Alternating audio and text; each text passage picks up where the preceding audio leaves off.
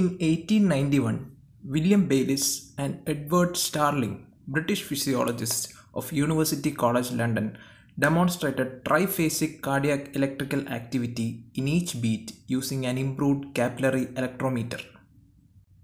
Sir William Madoc Bayliss was an English physiologist.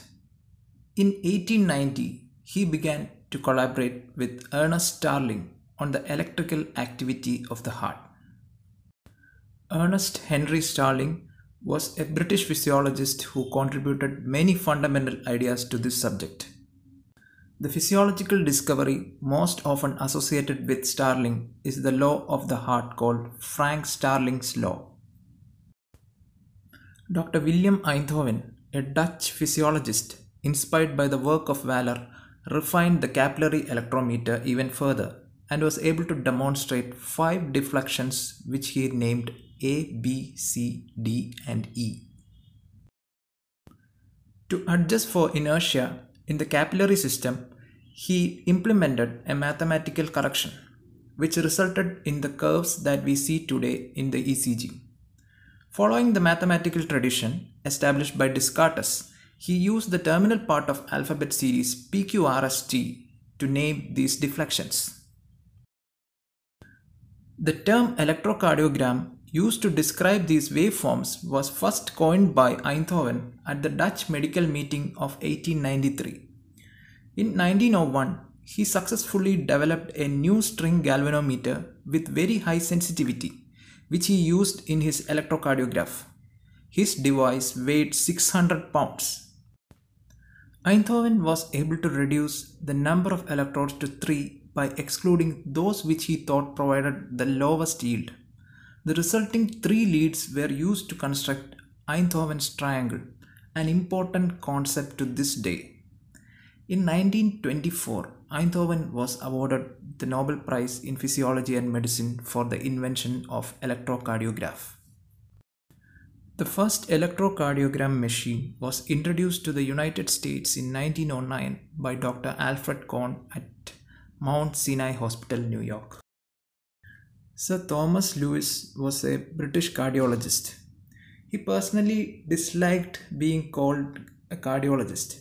He preferred to be called a cardiovascular disease specialist. Lewis began physiological research, carrying out fundamental research on the heart, the pulse, and blood pressure. From 1906, he corresponded with the Dutch physiologist William Einthoven concerning the latter's invention of the string galvanometer and electrocardiography, and Lewis pioneered its use in clinical setting. Sir Thomas Lewis is considered the father of clinical cardiac electrophysiology.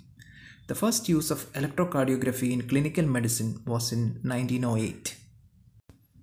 It was quite tragic that Lewis suffered a myocardial infarction at the early age of 45 and he had to give up his 70 cigarette a day habit, being one of the first to realize that smoking damaged the blood vessels. While the 3 lead ECG was a satisfactory method to assess arrhythmias, it was soon recognized that there were silent areas in the heart where a myocardial infarction might not be detected. Since the 3 lead ECG covered the frontal plane with 60 degree increments, it seemed possible that there were uncovered segments potentially increasing the possibility of electrically silent myocardial pathology. In 1934, Dr. Frank N. Wilson of the University of Michigan developed the concept of the central terminal. By connecting the three limb electrodes, a central negative lead reflecting a ground or reference terminal was created. His long familiarity with bioelectric phenomena, his keen and inquiring mind, and his ability to use mathematics enabled him to devise the central terminal arrangement.